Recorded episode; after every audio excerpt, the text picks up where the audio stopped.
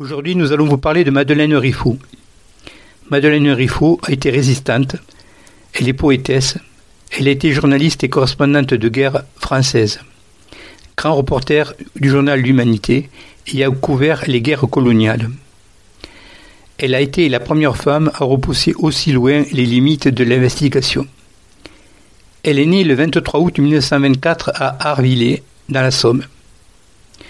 Engagée dans la résistance à 18 ans, nom de code Rainer, elle participe à plusieurs coups de main contre l'occupant nazi, dont l'attaque du train des buttes Chaumont, gare Ménilmontant, où elle contribue à la capture de 80 soldats allemands de la Wehrmacht. À la Libération, pour son premier recueil de poèmes, Le Point fermé, Picasso lui tire le portrait pour la couverture de livre. On lui suggère le journalisme, elle y voit l'occasion de partir au bout du monde. C'est lui qui vient à elle pour la conférence de Fontainebleau en 1946. On la présente à Okimine, de là naîtront des liens uniques. Les grandes dates. En 1940, l'adolescente, fille unique d'un instituteur revenu amputé de la boucherie de 1914-1918, elle se fait agresser par des soldats allemands. 1944, elle entre en même temps au Parti communiste et dans la lutte armée. Le 23 juillet, elle exécute un officier SS en plein Paris. Elle est arrêtée par la milice et torturée par les Allemands. Elle est la première à dénoncer dès 1955, un an après leur signature, la violation des accords de Genève par les États-Unis en Indochine. 1961, 7 mars, l'humanité sort avec une page blanche marquée de son centre ce seul mot, censuré. À l'origine de la saisie, un article de Madeleine Riffaut sur les tortures pratiquées à Paris qui déclenche la fureur du préfet de police Maurice Papon, qui porte plainte en diffamation et demande des dommages et intérêts. Elle réchappe de peu à un attentat de l'OAS et passe plusieurs mois à l'hôpital. 1964, Madeleine Riffaut devient Chi Tam, la huitième sœur. Elle est l'une des rares occidentales à être acceptée par dans le maquis Viet Cong et devient une combattante à part entière de la résistance vietnamienne.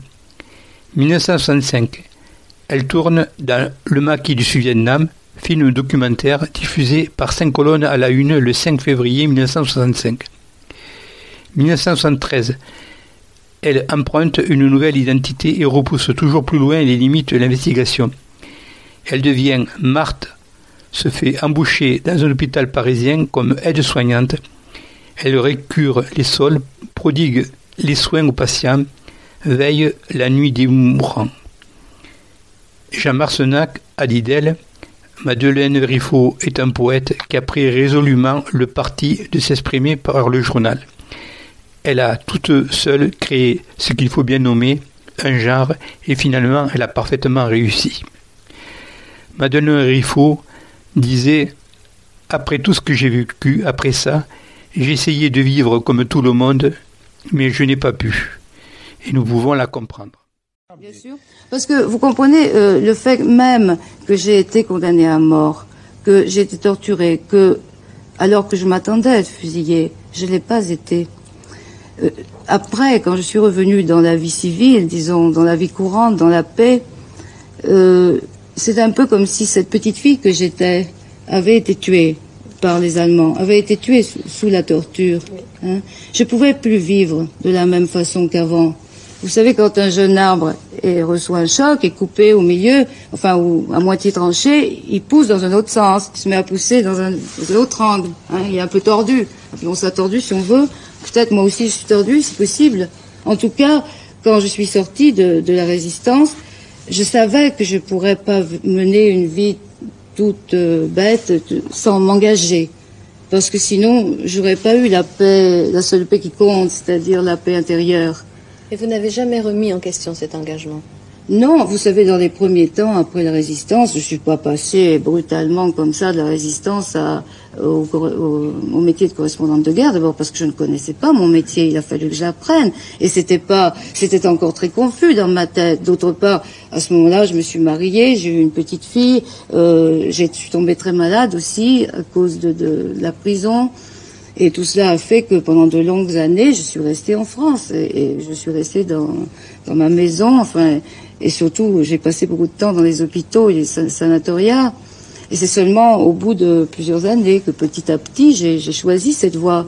Il est certain que quand Paul Éluard m'a rencontré euh, un jour à l'Étoile, le 11 novembre 1945, c'est-à-dire le premier 11 novembre qui a suivi la libération, le premier 11 novembre, on pouvait défiler au grand jour, il a ce jour-là euh, donné un sens, enfin non pas un sens, il y avait déjà un sens à ma vie, mais il m'a, il m'a trouvé lui la bonne direction. J'étais une, très pauvre petite fille vraiment. Euh, j'avais pas été fusillée, j'avais été échangée au dernier moment par le consulat de Suède, Nordling. Et, euh, on était trois condamnés à mort à avoir été échangés au dernier moment. J'avais passé un mois dans rue des Saussets et dans un cachot à Fresnes. J'avais pas parlé, d'accord, donc j'étais tranquille de ce côté-là, mais, mais j'étais très perdue au fond. Euh, J'arrivais pas à me réadapter. J'aurais pu, comme beaucoup de mes camarades euh, survivants, en réalité être morte, vous comprenez, ne pas trouver à me recycler dans la vie normale, euh, ne, ne, plus être, euh, par exemple, moi j'ai de très bons amis qui ont été déportés à Mauthausen ou ailleurs et qui maintenant sont cassés, sont usés, ils ont été cassés intérieurement. J'aurais pu être comme ça aussi. Et ce jour du 11 novembre, il y avait eu euh, des articles sur moi, parce que je me rends compte maintenant, moi, que je suis journaliste, que j'étais un beau cas pour un journaliste. Petite fille euh, qui avait battu une officier allemand, j'avais des yeux ronds, des joues rondes, euh, des grands cheveux, puis j'avais l'air très bébé comme ça, et puis j'avais pas été fusillée au dernier moment. Enfin, c'était un très beau sujet. Alors on avait écrit sur moi. Puis un des journalistes qui avait écrit sur moi m'a reconnu à ce fameux défilé et il a voulu me présenter à Paul Éluard qui était là, avec un gros par-dessus, faisait très froid. Et ça se passait devant un petit tabac, rue Troyon, près de l'avenue Wagram, là. Et les gens à qui il m'a présenté, ce journaliste, ont fait à peine attention à moi. Mais Paul Éluard, lui, il était d'une bonté indomptable.